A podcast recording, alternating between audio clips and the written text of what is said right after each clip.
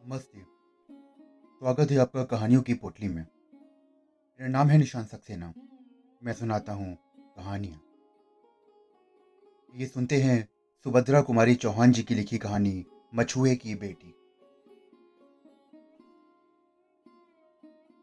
चौधरी और चौधराइन के लाड़ प्यार ने तिन्नी को बड़ी ही स्वच्छंद और उद्दंड बना दिया था। वो बड़ी निडर और कौतूहल प्रिय थी। आधी रात पिछले पहर जब तिन्नी को इच्छा होती वो नदी पर जाकर नाव खोलकर जल विहार करती और स्वच्छ लहरों पर खेलती हुई चंद्र किरणों की अटखेलियाँ देखती। यही कन्या चौधरी की सब कुछ थी। किंतु फिर भी आज तक चौधरी उसका विवाह ना कर सके थे, क्योंकि कन्या के योग्य कोई वर चौधरी को अपनी जात में ना दिख पड़ता था। इसलिए तिन्नी को अभी तक कवारी ही रखा हुआ था। नदी के पार और उस पार को इधर से उधर जाने का चौधरी ने ठेका ले रखा था। चौधरी की अनुपस्थिति में तिन्नी अपने पिता का काम बड़ी योग्यता से करती थी। आज तुम इतनी जल्दी जा रही हो तिन्नी? क्या तुम नहीं जानते?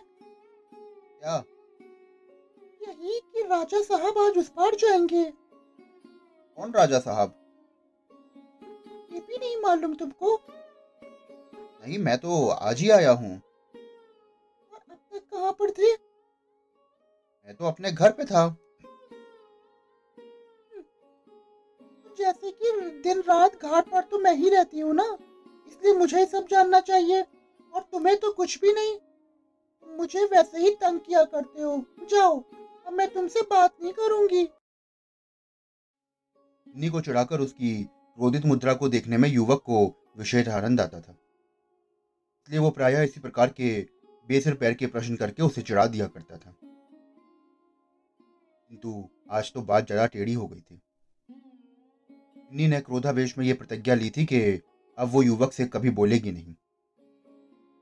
इसलिए मुँह फेर कर वो तेज़ी से घाट की ओर चलती। युवक ने तिन्नी का रास्ता रोक लिया और बड़े विनीत और नम्र भाव से बोली,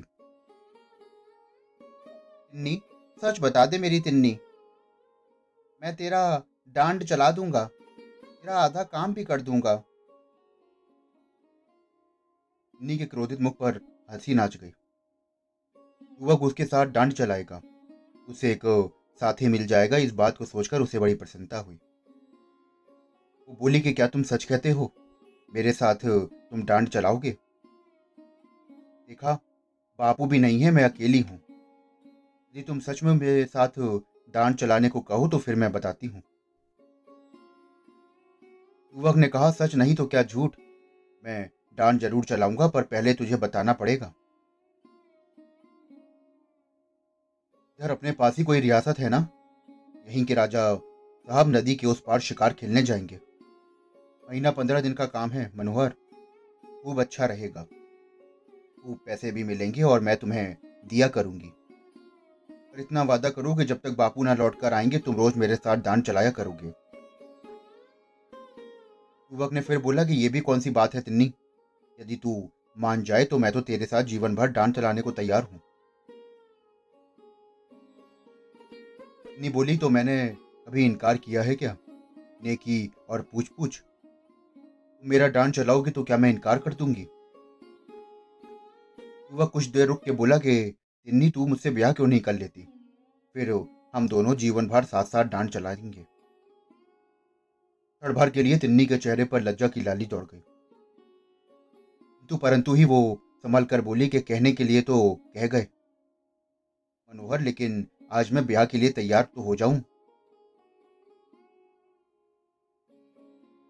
तुम क्या करोगे? युवक बोला कि मैं तो खुशी के मारे पागल हो जाऊँगा। नी बोली, और उसके बाद? वो बोला, फिर मैं तुम्हें रानी बनाकर अपने आपको दुनिया का बादशाह समझूँगा। नी हँसते हुए बोली कि अपने आप को बादशाह समझोगे क्यों, मनोहर? और मैं बनूँगी रानी। पर मैं रानी बनने के बाद डांट तो ना चलाऊँगी, अभी से कहे देती हूँ। दोनों खिलखिलाकर हंसने लगे। वो बोला कि, तब मैं ही क्यों डांड चलाने लगा? मैं राजा बनूँगा और तुम मेरी रानी, और फिर डांड चलाएँगे हमारे और तुम्हारे नौकर। इन्नी खिलखिलाकर हंस पड़ी और बोली कि अच्छा ये बात है। दोनों हँसते हुए घाट की तरफ़ चले एक बड़ी नाव पर राजा साहब और उनके पुत्र कृष्णदेव अपने कुछ मुसाहिबों के साथ उस पार जाने के लिए बैठे।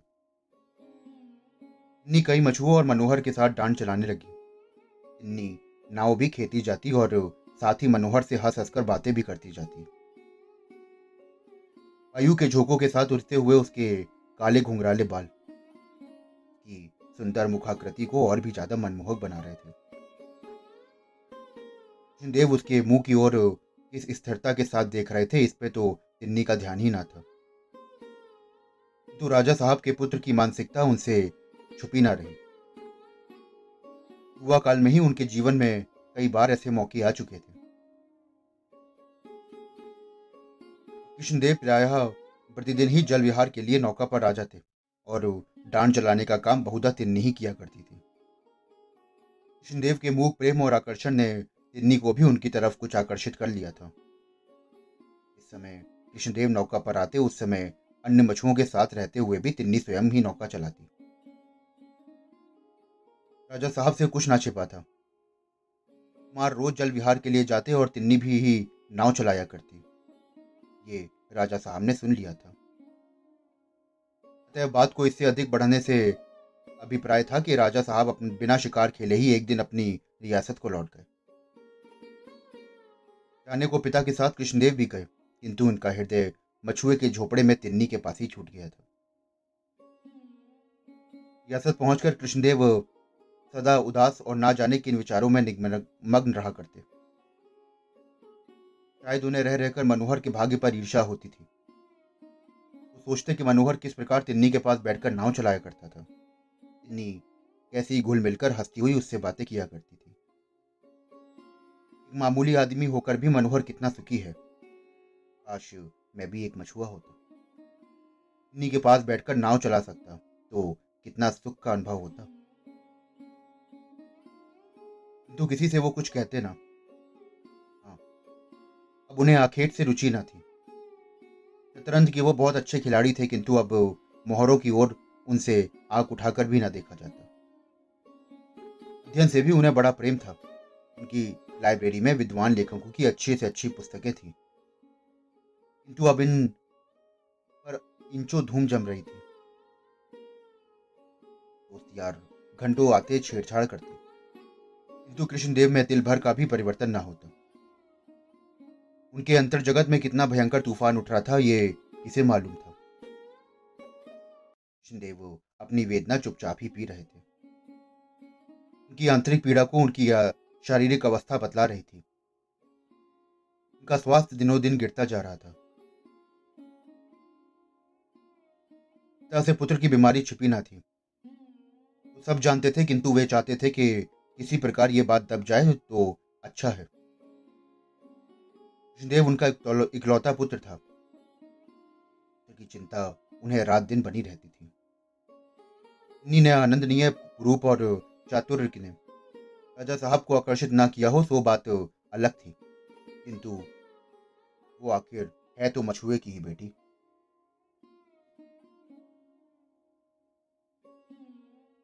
राजा साहब उससे कृष्णदेव का विवाह करते भी तो कैसे? एक दिन राजा साहब कृष्णदेव के कमरे में गए। उस समय वो सोए हुए थे। आँखों के पास रोते रोते गड्ढे से पड़ गए थे। चेहरा पीला और शरीर सूख कर काटा हो रहा था। ज़मीन पर ही एक चटाई के ऊपर बिना तकिए के मखमली बिछौना पर सोने वाला, उनका दुलारा कृष्णदेव। ना जाने किस चिंता में पड़ा पड़ा सो गया था। राजा साहब की आँखों में आँसू आ गए। वे कुछ ना बोलकर चुपचाप कृष्णदेव के कमरे से बाहर निकल आए। दूसरे ही दिन रियासत से तिन्नी समेत चौधरी का बुलावा हुआ। उन्हें शीघ्र से शीघ्र उपस्थित होने की आज्ञा थी और साथ ही उन्हें लेने के लिए सवारी भी आई थी। घटना ने मोहल्ले भर में हलचल मचा दी थी। चौधरी बहुत घबराए और सोचे कि अवश्य ही मेरी अनुपस्थिति में इस उद्दंड लड़की ने कुछ न कुछ अनुचित व्यवहार किया होगा। राजा साहब ज़रूर नाराज़ हैं, नहीं तो तिन्नी समेत लाए जाने के कारण ही क्या हो सकता है? मोहल्ले वाले सभी राजा को समयोचित सीख देते आए। अपनी अपनी समझ के अनुसार किसी ने कुछ कहा और किसी ने कुछ। तिन्नी का हृदय कुछ और ही बोल रहा था। तिन्नी पिता के पास मोटर पर बैठने वाली ही थी, कि मनोहर ने आकर धीरे से तिन्नी से कहा। तिन्नी कहीं राजकुमार ने तुम्हें अपनी रानी बनाने के लिए बुलाया हो तो? तिन्नी बोली कि कुछ तुम मुझे अपनी रानी बनाते हो, कुछ राजकुमार बनाएँगे। मनोहर दुखी मन से बोला नी तुम सदा ही मेरे हृदय की रानी हो और रहोगी। आज ऐसी बातें क्यों करती हो? नी ने बड़ी रुखाई से बोला, सो कैसे? बिना विवाह हुए ही मैं तुम्हारी या तुम्हारे हृदय की रानी कैसे बन सकती हूँ? मनोहर बोला कि तिन्नी रानी बनने के लिए विवाह थोड़ी ज़रूरी है। जिसे हम प्यार करते हैं, वही हमारी रानी। तिन्नी का चेहरा तमतमा गया। बोली कि मैं ऐसी रानी नहीं बनना चाहती। ऐसी रानी से तो मछुए की बेटी ही भली मनोहर के उत्तर की प्रतीक्षा ना करके वो पिता के पास जाकर मोटर में बैठ गई। मोटर स्टार्ट हो गई। जब ये लोग रियासत में राजा साहब के महल के सामने पहुँचे तो कुछ अंधेरा हो चला था। इनके पहुँचने की सूचना राजना साहब को दी गई। चौधरी पुत्री समेत महल के सोने से कमरे में बुलाए गए। कमरे में राजा साहब और कृष्णदेव को छोड़कर कोई ना था। डर के मारे चौधरी की तो हुलिया ही बगड़ रहा था। किंतु तिन्नी मन ही मन मुस्कुरा रही थी। पिता पुत्री का उचित सम्मान करने के उपरांत राजा साहब ने मछुए को संबोधन करके कहा,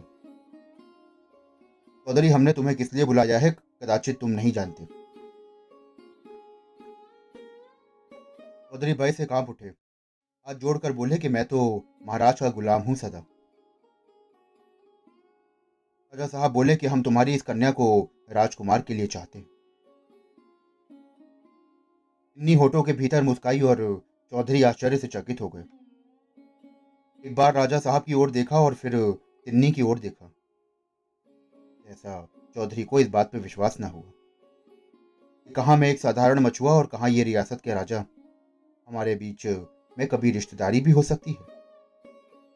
ना जाने क्या सोचकर वो भय विहल चौधरी ने हाथ जोड़कर कहा बोला कि महाराज, ये कन्या मेरी नहीं है। राजा साहब चौक उठे। हाथ जोड़े ही जोड़े चौधरी बोले कि, महाराज, पंद्रह साल पहले की बात है। नदी में बेहद बाढ़ आई थी और उसी बढ़ापे में मेरे बुढ़ापे की लकड़ी यह कन्या मुझे मिली थी। ये खाट पर बहती हुई आई थी और इसके गले में छोटे से थोने की ताबीज थी। ताबीज का नाम सुनते ही राजा साहब को ताबीज देखने की उत्सुकता हुई। उनके मस्तिष्क में किसी ताबीज की धुंधली स्मृति छा गई। पिता के आदेश से तिन्नी गले के ताबीज निकालकर उसे गांठ से खोलने लगी। कछुए ने फिर कहा कि महाराज, इस ताबीज का भी बड़ा विचित्र किस्सा है। एक बार तबीज का धागा टूट गया। कई दिनों तक याद ना रहने के कारण मैं इसे ना पहना पाया। बस महाराज, ये तो इतनी ज़्यादा बीमार पड़ी कि मरने जीने की नौबत आ गई। और फिर जैसे ही ताबीज पहनाया हो, ये बिना दवा दारू के ही चंगी हो गई।